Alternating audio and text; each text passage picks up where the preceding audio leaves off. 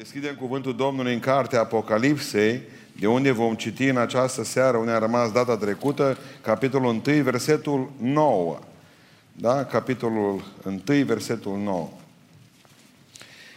Eu, Ioan, fratele vostru, care sunt părtași cu voi la necaz, la împărăție și la răbdarea în Iisus Hristos, mă aflam în nostru care se cheamă Padmos, din pricina cuvântului lui Dumnezeu și din pricina mărturiei lui Isus.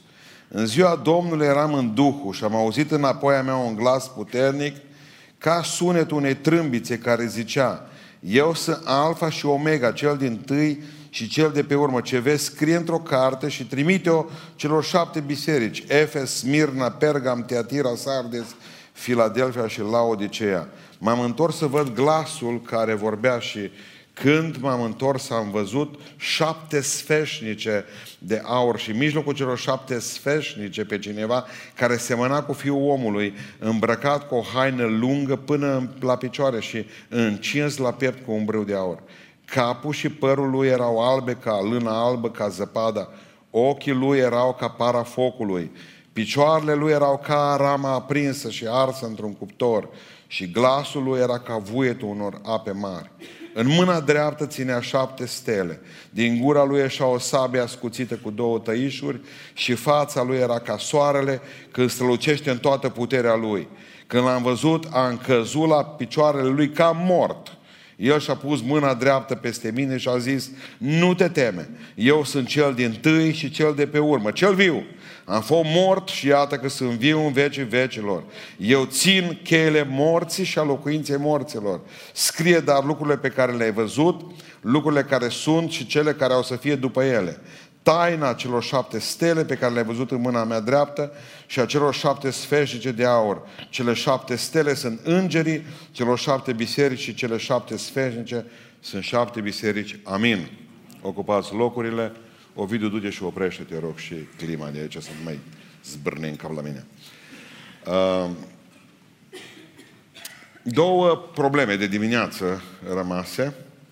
Mi-a scris cineva și mi-a spus, pastore, vezi, zice că scrie că scrie în, Apoc- în Apocalipsa că îngerii vestesc uh, totuși Evanghelia până la urmă și mi-a citat uh, Apocalipsa, capitolul 14, duceți-vă cu mine să rezolvăm și problema asta într-un minut, uh, versetul 6 și versetul 7. Deci Apocalipsa 14, versetul 6 și versetul 7. Și am văzut un alt înger care zbura prin mijlocul cerului cu o evanghelie veșnică, pentru ca să o vestească locuitorilor pământului oricărui neam, oricărui seminții, oricărui limbi și oricărui norod.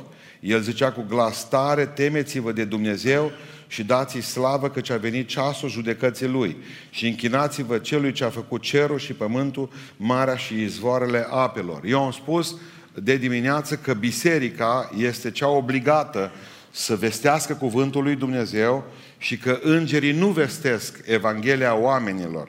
Corect, așa este. Mai trebuia să mai zic câtă vreme biserica e pe pământ. Pentru că ce scrie în uh, Apocalipsa, în capitolul 14, versetul 6 și 7, veți vedea că de fapt înainte, începând de la capitolul, de la versetul 1, vorbește despre faptul că deja cei 144.000 de oameni din Israel, o rămășiță care vor vesti Evanghelia în toată lumea și care vor suferi și vor muri din cauza acestui lucru, deja sunt la cer, pentru că spune cuvântul lui Dumnezeu, uh, citind din capitolul 14, zice că uh,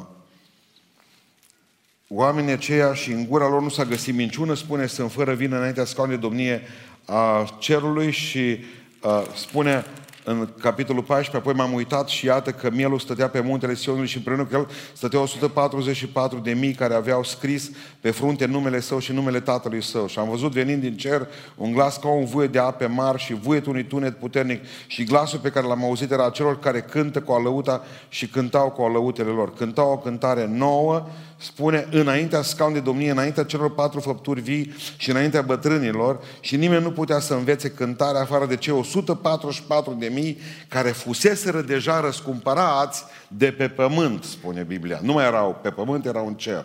E în momentul în care cei 144 de mii de vestitori Evangheliei de origine evreiască, din semințiile lui Israel, vor fi martirizați și duși la cer, uh, de către Domnul nostru Iisus Hristos, în locul lor, pentru ultima dată, se va mai auzi Evanghelia predicată de îngeri.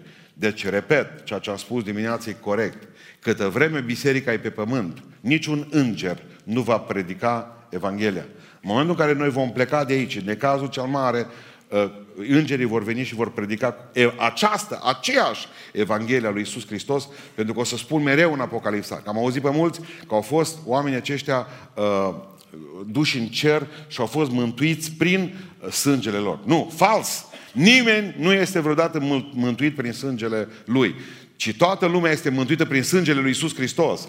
Și atunci, dacă Evanghelia aceasta am predicat-o noi în seara aceasta, Evanghelia aceasta o să o predice și îngerii care vor predica oamenii după ce biserica va pleca la cer în necazul cel mare. Deci așa spune Sfânta Scriptură, deja suntem în Apocalipsa 14, biserica nu mai este pe pământ. Al doilea lucru, a doua întrebare, cum putem să facem deosebirea dintre înger, vocea îngerului, și cea a Duhului Sfânt? Am spus dimineață trebuie ca să puțin să uh, sub, subliniez și asta. Am spus că îngerii zic ce, adică ce trebuie să facem. Asta vine din exterior. Încă o dată. În, înger, îngerii au spus lui uh, Filip, du-te pe drumul cu tare. Du-te și fă evangelizare acolo. Duhul lui Dumnezeu vorbește din interior și întotdeauna răspunde la întrebarea cum trebuie să fac un lucru. Deci prima dată vorbește un înger care ne spune să facem un anumit lucru și modalitatea cum trebuie să facem lucrul acela ne va spune Duhul Sfânt care e din interior și care lucrează din interiorul nostru și cu el avem mai multe. Îngerul ne scoală noaptea, Duhul Sfânt ne spune pentru cine să ne rugăm. Aceasta e diferența dintre ce și cum. Și cred că a fost destul de explicit. Mergem în Apocalipsa, din nou, uh, am rămas dator data trecută cu aceste, că au zis, Duhul Lui Dumnezeu are șapte, uh, sunt șapte duhuri, noi știam de un singur duh. Versetul 4. Ioan către cele șapte biserici care sunt în Asia, har și pace vouă, deci capitolul 1 suntem acum, har și pace vouă din partea celui ce este, celui ce era și celui ce vine și din partea celor șapte duhuri care stau înaintea scaunului său de domnie. Care sunt cele șapte duhuri? Vreau să pricepeți că aici nu vorbim de șapte duhuri, ci de șapte caracteristici ale Duhului lui Dumnezeu, pe care le găsiți scrise în uh, Isaia, capitolul 11, versetul 2. Deci Duhul lui Dumnezeu are următoarele caracteristici. E Duh de odihnă. Așa spune în Isaia. Peste cine se așează Duhul lui Dumnezeu, are pace în suflet, să odihnește. Și nu vorbesc despre odihna trupului, ci odihna sufletului. Doi, Duh de înțelepciune. Domnul să ne odeană. Nu poți fi prost și cu Duhul Sfânt. N-ai cum. Duhul Dumnezeu când luminează un om știe ce trebuie să facă. Nu stă și dă cu capul în, până întuneric dintr-o grămadă de lucruri. Da, în al treilea rând, Duh de pricepere. Aici, știți ce am, ce am citit astăzi? Știți cum se numește facultatea de tehnică din, din Israel, din Tel Aviv, din Ierusalim? Bețalael.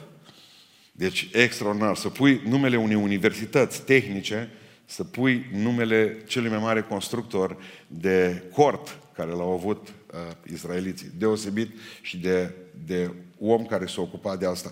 Duh de pricepere avea Bețalel peste el. Apoi spune Duhul de sfat. Ce înseamnă Duhul de sfat pe, pentru cineva? Să mai sfătuiește cu cineva.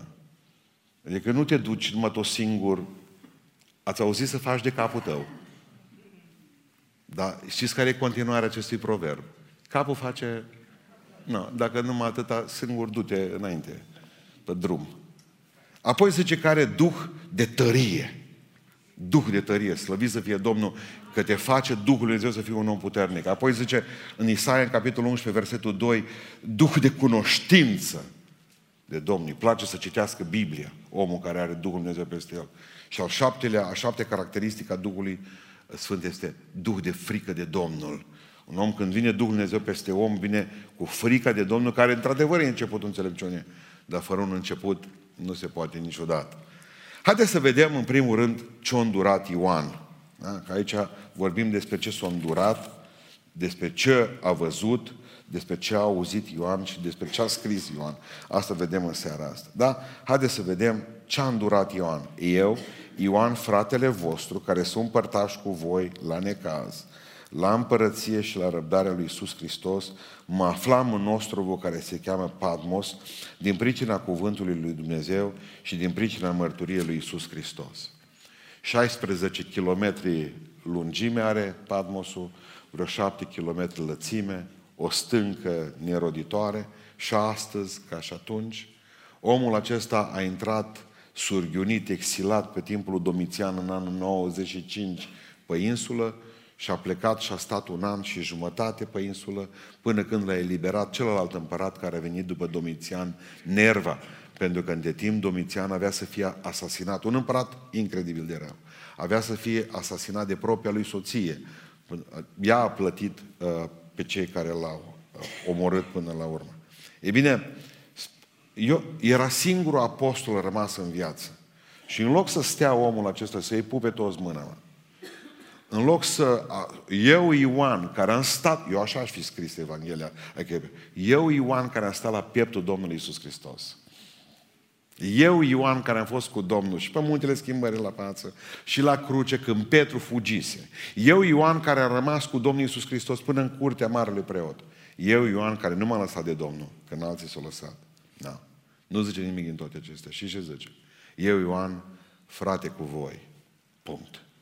Nu eu, Ioan Apostol, nu eu, Ioan Episcop, protopop, preasfânt, pastor. Eu, Ioan, fratele vostru. Părtaș cu voi la ce? La necaz și suferință. Eu, Ioan, simplu. Eu, Ioan, mă aflu aici în Palmos din pricina cuvântului lui Dumnezeu. O să vă mai spun eu ce a îndurat biserica în timpul acesta. Din pricina cuvântului și în ziua Domnului, în ziua Domnului, stăteam acolo. E foarte important un lucru. Ioan vede în Apocalipsa sfârșitul lui Domitian. Domitian l-a adus pe insulă și el în ziua Domnului vede sfârșitul împăratului.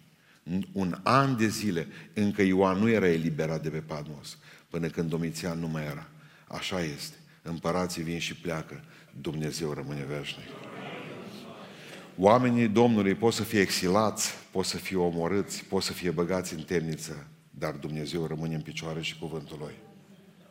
Deci îl vedem că îndură împreună cu ceilalți și spune Ioan, asta se întâmplă.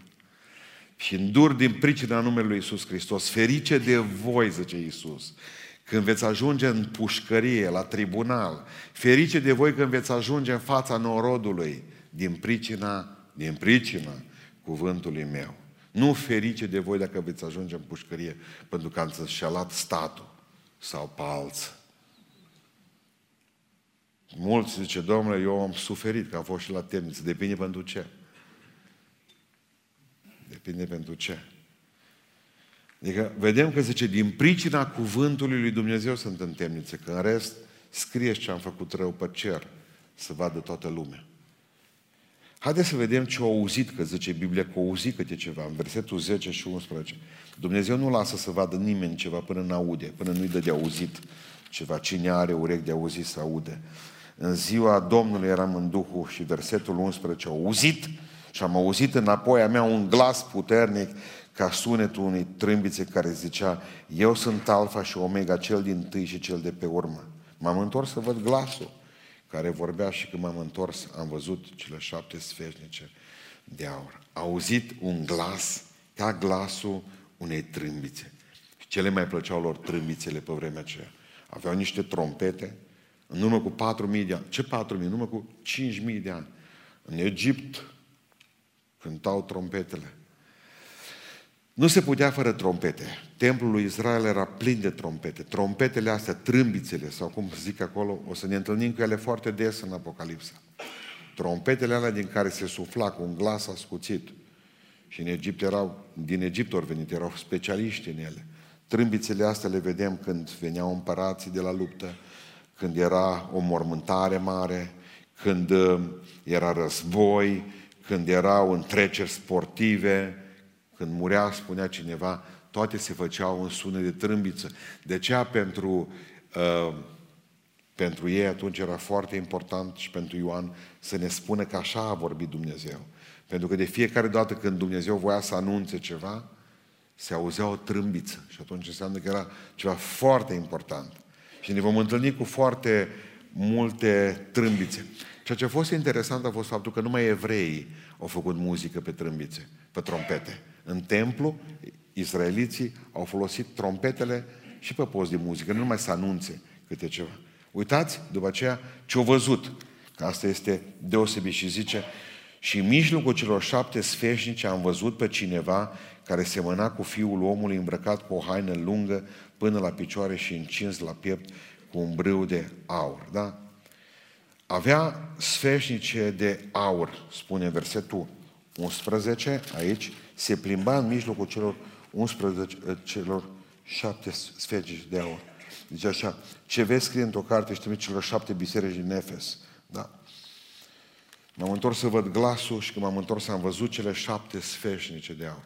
Mai țineți minte cum arată menora? Uh, e pe steagul israeliților. Semnul poporului Israel este un sfeșnic mare, dar cu șapte brațe. Asta simbolizează că atunci când se aprinde lumina la Ierusalim, evreii ăștia nu smeriți de fel. Ei spun așa, când se aprinde lumina menore la Ierusalim, se luminează întreaga lume. Știți ce dispare de aici, din asta? Menora. Știți ce e menora? Un sfeșnic cu șapte brațe. Și dintr-o dată îl vedem pe Hristos că stă în mijlocul la șapte sfeșnice cu un braț. Ce s-a întâmplat? Vrea să spună Domnul, Israelul Israel, el rămâne cu menora lui, el rămâne cu lumina lui. Eu rămân cu biserica mea, zice Domnul, și stau în mijlocul bisericilor mele. Vezi, veți spune că nu e important. Ba, e foarte important. Pentru că mereu îi spune Domnul Iisus Hristos unei biserici, nu te pocăiești, nu te pocăiești, îți iau sfeșnicul, îți iau lumina din el. Ce vrea să spună Domnul? Nu mai suntem bisericile legate una de alta, în asociații, în parohii, în culte. Nu e menora legată. Ci fiecare biserică are propriul ei sfeșnic, a cărei lumină este Hristos, a cărei cap este Hristos. Pentru că nicio biserică nu are voie, nu are voie să lepe de lumina care este Hristos în sfeșnic și să se transforme într-un candelabru din care să depindă de celelalte brațe. Nu sunteți datori niciodată și sunteți oameni din alte biserici. Nu sunteți datori niciodată să așteptați biserica care gâfâie. Pentru că o biserică care are sfeșnicul stins nu poate să vă reprezinte pe niciunul dintre voi. De aceea zice Hristos, eu mă plimb în mijlocul sfeșnicilor mele și fiecare biserică dă socoteală de propria ei lumină. De propria ei lumină. Sfeșnice, menora s-a rupt, menora e despărțită astăzi. Menora este, de fapt, pentru fiecare biserică un sfeșnic a cărui lumină este Hristos. Pentru că spune cuvântul lui Dumnezeu că nu controlate de episcopi, nu și dioceze, ci de capul, ci de capul bisericii care este meșterul ziditor, Iisus Hristos, slăvit să fie numele. Deci că e îmbrăcat în haine lungă, ca regii și ca preoți. Știți ce înseamnă haina asta cojie cu care l-au îmbrăcat pe Hristos când și-au bătut joc de el? Că am auzit pe cineva că l-au îmbrăcat în haine de rege. Nu. Regii, pentru cei care studiază uh, istoria, veți vedea că regii se îmbrăcau în alb. Culoarea purității, culoarea uh, puterii. Știți pe cine îmbrăcau în roșu? Saltimbace, claunii, de care râdeau. Și Iisus Hristos care a fost îmbrăcat și bajocorit de o haină roșie, de clown. Îl vedem dintr-o dată așezat în maestate, cu haina albă și cu brâul galben al împăratului. Pentru că nimeni nu o să-și mai bată vreodată joc de Domnul. Nici romanii și nici noi vreunul dintre noi. Pentru că e Domnul Domnilor și Împăratul Împăraților. Acum poți râde de Hristos, dar într-o zi o să rămâi cu gura strâmbă. Pentru că vine El într-o zi și el e rege. Și cine râde la urmă, râde mai bine. Spune cuvântul lui Dumnezeu că avea părul alb. Daniel îl vede îmbătrânit de zile cu părul acesta alb. Aici, fără păcat. Pentru că pe Domnul nostru l-au acuzat de păcat. Și a spus, tu ai păcătuit. Și a spus, Domnul, n-am păcătuit. Este un lucru foarte interesant. În, în dimineața învierii, zice, e foarte, apostolul zice că i-a luat, nu mai era prosopul pe capul Domnului Iisus Hristos. De ce o trebuie să ne spună amănuntul acesta că nu mai era prosopul care a înfășurat capul pe cap, ci era dat la o parte? Pentru ca să poată sta, să poate sta corona de rege pe capul lui. Moartea s-a sfârșit, avem rege. Spune cuvântul lui Dumnezeu, capul și părul lui erau albe ca lâna, albe ca zăpada. Ochii lui erau ca para focului. Zice, am auzit pe cineva că Dumnezeu mă vede. Nu. Dumnezeu nu numai că ne vede. Dumnezeu vede prin noi. Și eu te văd pe tine, dar nu văd prin tine. Dumnezeu când se uită la mine, vede prin mine. Îmi vede gândurile, îmi vede atitudinile, îmi vede viața, îmi vede trăirile și iubirile. Dumnezeu vede prin noi. Și ochii lui de aceea zic că exact ca și para focului. Du judecată. Până acum ochii lui nu scapara focului. Nu există un om de aici, din biserică, să fi văzut ochii lui Hristos, ochii ca para focului. Pentru că acum Dumnezeu, Hristos, are ochii iubirii. Dar va veni o zi în care va avea ochii judecății. Și ochii aceia judecății vor fi ca para focului și vor vedea prin oameni, așa spune Biblia.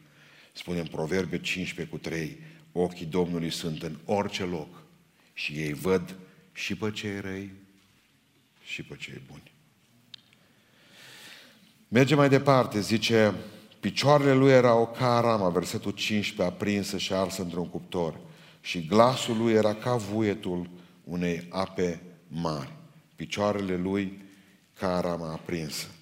Întotdeauna amestecul de pecioare de argilă și fier de aramă e slăbiciune. În Daniel 2 cu 33 vedem slăbiciunea unui imperiu care era format având picioarele din lut și din fier. Acum totul este uh, puternic înaintea lui Dumnezeu și vedem că arama e fermitate. Pentru că în Mica, în capitolul 2, mi se pare, zice că va veni Dumnezeu și va călca cu picioarele Lui în picioarele lui toți Dumnezeii falși. Asta înseamnă cadență, asta înseamnă putere, asta înseamnă fermitate. Glasul lui, zice, ca vuietul unor ape mari.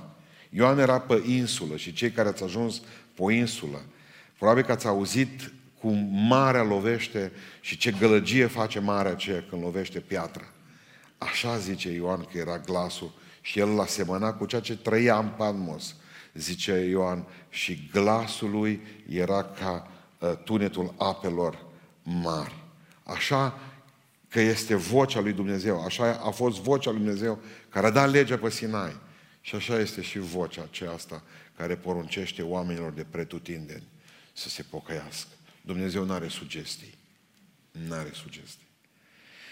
Spune cuvântul Dumnezeu mai departe că mâna Lui, în mâna Lui, în mâna lui dreaptă, dreaptă, ține șapte stele. În mâna lui dreaptă ținea șapte stele. Asta înseamnă autoritate, favoare și protecție. Pentru cine? Vreau să vă spun pentru cine. Uitați-vă în versetul 20 cu mine. Taina celor șapte stele pe care le-ai văzut în mâna dreapta mea și a celor șapte sfeșnice de aur. Cele șapte stele sunt îngerii celor șapte biserici. Aici o să vedem în să mergem în capitolul 2, vom vedea că vorbește despre păstorii celor șapte biserici. Pentru că niciodată un om nu va putea da comandă sau să poată să or, ordone ceva unui înger, cum va face mai târziu Ioan. Înseamnă că sunt păstorii celor șapte biserici. Voi da la timpul potrivit uh, destule dovezi pentru asta.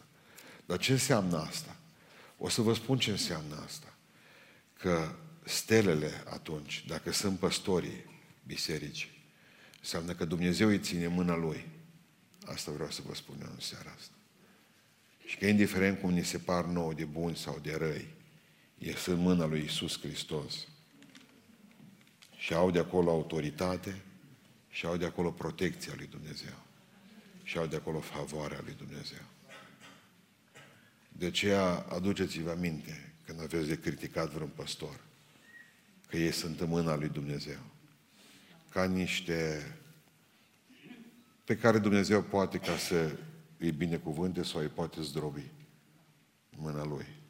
Așa că lăsați pe cel care are mână să se ocupe de ei.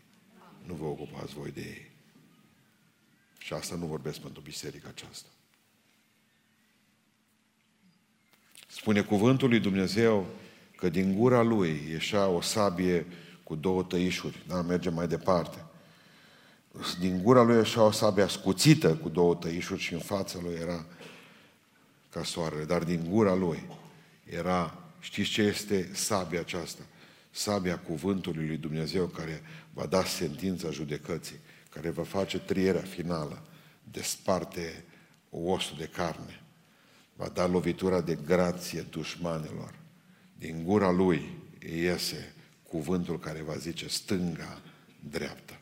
Și deocamdată și până la sfârșit, secerișul și trierea este în mâna lui. Și ce spune mai departe? Că fața lui e ca soarele, ca la schimbarea la față, ca la înviere. Nimeni nu o să se poată ascunde de fața lui strălucitoare. Numai Adam a încercat și n-a reușit. Nu-i mai fața aia scuipată. Fața lui scuipată a dispărut. Acum este fața lui ca soarele. Haideți să vedem apoi versetul 17 și 18 ce a simțit Ioan. Când l-am văzut, am căzut la picioarele lui ca mort. El și-a pus mâna dreaptă peste mine și a zis, nu te teme. Eu sunt cel din tâi și cel de pe urmă, cel viu. Am fost mort și iată că sunt viu în vecii vecilor. Eu țin cheile morții și a locuinței morților. Haideți să vedem puțin în Biblie, în Cuvântul lui Dumnezeu, când se întâlnesc cu oamenii cu Dumnezeu, ca ce, cu ce să lasă. Zice în Evrești, în Geneza 17 cu 3. Avram zice când l-a văzut pe Dumnezeu, s-a aruncat cu fața la pământ. Deci cu fața, să notăm asta. Cu fața la pământ înaintea Domnului și Domnul i-a vorbit, când era cu nasul în țărână. În numeri 16 cu 22, Moise și Aron, era Moise conducătorul poporului Israel, Aron era mare preot. Și că în momentul în care a vorbit Dumnezeu, amândoi odată a picat drept cu nasul în pământ și spune și apoi după aceea Dumnezeu l-a vorbit. Mergem în Ezechiel, în capitolul 1 cu 28. Când am văzut arătarea slavei Domnului, zice, am căzut cu fața la pământ ca mort și acolo am rămas. Haideți să citim Daniel 10, că Daniel a fost deosebit azi, dar citim o bucată din el. Să vedeți ce se întâmplă lui Daniel, da? Citesc eu de la versetul 5, că e minunat la versetul 11. Daniel 10, versetul 5, versetul 11. Am ridicat ochii, m-am uitat și iată că acolo stătea un om îmbrăcat în haine de in și încins la mijloc cu un brâu de aur. Eu, Daniel și știe de unde e aurul ăla, din ufaz. Trupul lui era ca o piatră de hrisolit, fața este strălucea ca fulgerul și ochii erau niște flăcări ca de foc. Dar brațele și picioarele semănau cu niște alamă lustruită și glasul lui tuna ca vuietul unei mari mulțimi. Nu vi se pare extraordinar? Vorbesc amândoi. Aceleași lucruri la sute de ani diferență, văd ace- aceleași lucruri. Și spune cuvântul Dumnezeu, eu, Daniel, am văzut singur vedenia, dar oamenii care erau cu mine n-au văzut-o, ca alții mănâncă mure, gumă de mestecat. Totuși au fost apucați de o mare spaimă și au luat-o la fugă ca să se ascundă. Nu știu de ce. Eu am rămas singur și am văzut această mare vedenie. Acum ascultați. Puterele m-au lăsat. Culoarea mi s-a schimbat. Fața mi s-a sluțit. Și am pierdut orice vlagă. Zice, am auzit glasul cuvintelor lui și pe când auzeam glasul cuvintele lui, am căzut leșinat cu fața unde din nou? La pământ. Și iată că o mână m-a atins, m-a așezat tremurând pe genunchi și mâinile mele. Apoi mi-a zis, Daniele, om preiebit și scump, fii cu luarea minte la cuvintele pe care ți le voi spune acum și stai în picioare în locul unde ești, căci acum sunt trimis la tine. După ce mi-a vorbit astfel, am stătut în picioare, dar tot nu sta bine, tremurând, zice în continuare. Și zice, mi-a zis, Daniele, nu te teme de nimic, căci rugăciunile tale au fost ascultate din prima zi. Bun. Vreau să fac o mică recapitulare cu privire cu picatul ăsta, cu fața la pământ. Zice, Avram căzui cu fața la pământ înainte Domnului. Moise a căzut cu fața la pământ înainte Domnului. Aron a căzut cu fața la pământ înainte Domnului. Uh, Ezechiel a căzut cu fața la pământ înainte Domnului. Daniel a căzut cu fața, ca mort cu fața la pământ înainte Domnului. Numai ultimul timp ăștia cad pe spate mai mult. Atâta pică pe spate ceva de groză. S-a schimbat sensul. Picăturii. Orice ar face omul, numai nu să nu se închine la Dumnezeu. Orice. Numai să nu se plece pe genunchi înaintea lui și să cadă cu fața la pământ. Orice. Numai să-și poată păstra fondul de ten. Orice. Orice. Și într-o zi spune cuvântul Dumnezeu că orice genunchi se va pleca înaintea lui. Că nu vrei astăzi, o să vrei într-o zi obligată. Și obligat. Nu vi se pare că oamenii aceștia zice că au căzut ca mort? Dacă Iisus Hristos trebuie să-i spună lui Ioan, mă Ioan, nu te mai frământa, că Ioan a crezut că a murit. Îți zice, eu ți-o cheile locuinței morților. Și noi venim înaintea lui Dumnezeu, cum spuneam duminica trecută, râzând, scărpinându-ne, mestecând gumă, vorbind unii cu alții, șușotind, trimițând SMS-uri. Aveți grijă cu vorbitul cu mântuirea. Până n-ați picat ca morți și ce Daniel și fața mi s-a sluțit. Asta își dorește o femeie. Asta își dorește un bărbat. Dacă Ioan, dacă Daniel s-a uitat în oglindă, Dar de fapt întâlnirea cu Dumnezeu lasă urme. Întâlnirea cu Dumnezeu lasă urme. Acum să vă întreb ceva. Ați vrea să treceți pe o asemenea experiență? Da sau nu? Ați vrea să-L vedeți pe Dumnezeu, dar nici chiar așa acum. Mai soft. Mai ușurel.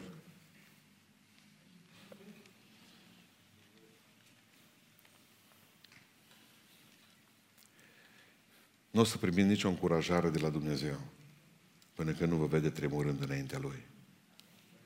De ce, ce să încurajeze la voi? Burta? Când venim înaintea Lui oricum, ce să încurajeze la noi?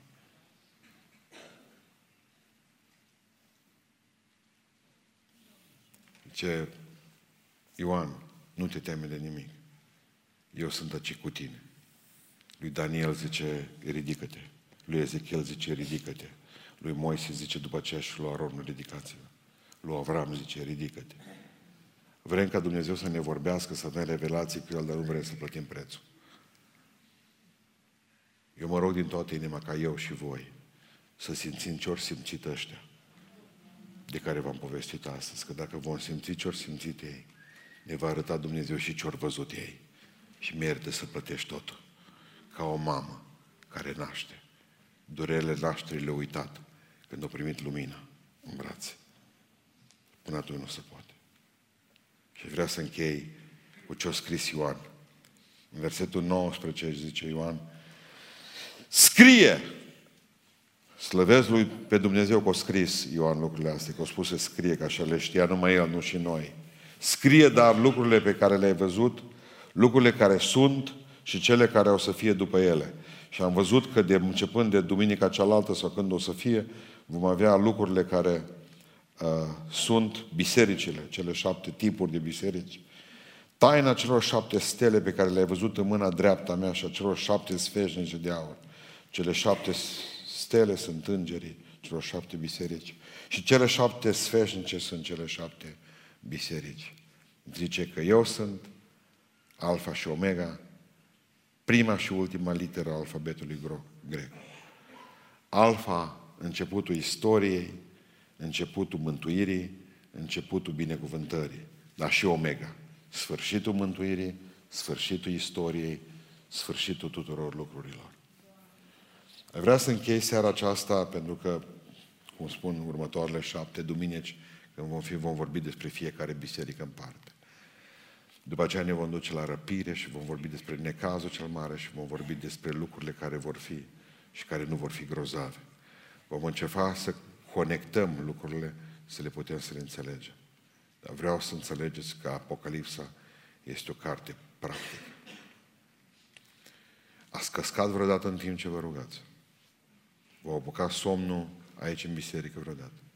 Vă spune că din cauza predicatorilor, vreau să vă spun ceva, din cauza lipsei lui Dumnezeu. Când stai în fața Lui, nu poți să stai oricum. Vrem să vedem ce a văzut Ioan, dar nu vrem să plătim prețul lui Ioan. Vreau să închem în această seară. Spunem, Doamne, vreau să Te văd, vreau să văd măreția Ta și vreau să văd iubirea Ta în viața mea. Vreau să ajung în cerul Tău, dar până atunci nu vreau să fiu o legumă, după care să se închidă ușa raiului. Vreau să-mi dai, Doamne Dumnezeule, capacitatea de a vedea dincolo. Să mă ajut să văd, Doamne Dumnezeule, în invizibil, să văd lucrările Tale, să văd puterea Ta la lucru. Să fiu un om care, să, care Tu să-i vorbești pentru mine și familia mea și pentru alții. Să mă ajut, Doamne, să mă pot lupta cu cel rău și să pot, Doamne, să mă închin înaintea Ta așa cum vrei Tu. Nu știu dacă dumneavoastră credeți, frați și surori, că asta a fost o zi importantă pentru noi. Pentru că de aici încolo, dacă nu vom cânta, vom fi sub lestem. Pentru că voi știți, voi știți că numai noi cântăm. Dacă noi nu ne vom închina din toată inima în rugăciune, dacă nu ne vom păstra libertatea în Duhul, dacă nu vom accepta că Dumnezeu are forme de a ne vorbi, dacă nu vom accepta prezența lui Dumnezeu și cârmuirea Duhului Sfânt, că zice, fiți cârmuiți de Duhul și nu cârmuiți de vin, de băutură. Ai vrea în această seară ca Dumnezeu să-și reveleze voia asupra vieții dumneavoastră. Vor veni vremuri foarte grele pentru noi. Citesc cărți, mă uit, văd tot felul de lucruri, pentru că vreau să mă pregătesc bine, că mi-a plăcut ca să studiez Cuvântul Lui Dumnezeu și să nu spun prostii. Mă spăimântă câte profeții din Apocalipsa sunt împlinite deja. Tot mai multe lucruri. Am avut schițele din Apocalipsa pe care nu pot folos, să le folosesc. În urmă cu 17 ani am predicat în biserică, sau 16 ani, biserica de pe plopilor Apocalipsa toată. Acum am luat schițele din Apocalipsa. Atunci erau probleme de viitor. Și am spus în biserică, în viitor se va întâmpla asta, asta, asta și asta. După 17 ani reiau schițele acelea și nu mi-e mai folositoare. Știți de ce? Că s-au întâmplat între timp. S-au întâmplat. Astăzi, între slujbele bisericii, m-am dus acasă și mi-am luat laptopul și am luat fiecare schiță în parte. Și din tot ce s-a profețit în urmă cu 17 ani și din tot ce Biblia a, a adunat pentru ale 17, în urmă cu 17 ani, nu știu dacă mai a rămas, să zic 20%. Un sfert, cam așa, un sfert, din ce trebuie să mai fie. În 17 ani s-au scurs trei sferturi din ceea ce mi se părea că vor fi ani de zile. Istoria se grăbește cu noi. Mai puțin și Domnul nostru vine. Dilema lui Hristos, dilema lui Dumnezeu e aceasta. Știți care e dilema lui Dumnezeu? Mai aștept să se pocăiască alții în timp ce ăștia care sunt pocăiți pleacă. Care e câștigul lui Dumnezeu? Tot la un om care îl câștigă bisericile și îl botează, mai fug doi din biserică. Care e câștigul așteptării lui Dumnezeu acum? Voi mai ați înțeles? Sunt biserici care tot anul nu boteza pe nimeni, dar au plecat cinci din ei.